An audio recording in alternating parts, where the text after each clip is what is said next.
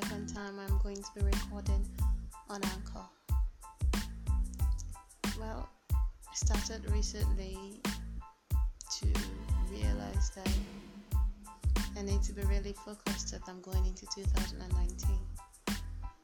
You know, it's a new year that I've never really experienced before, so I have to know that I have to know what I'm doing first of all, and I have to be conscious of the fact that I want to make something great out of the new year. So in twenty nineteen, I am going to be a better me, and we should too.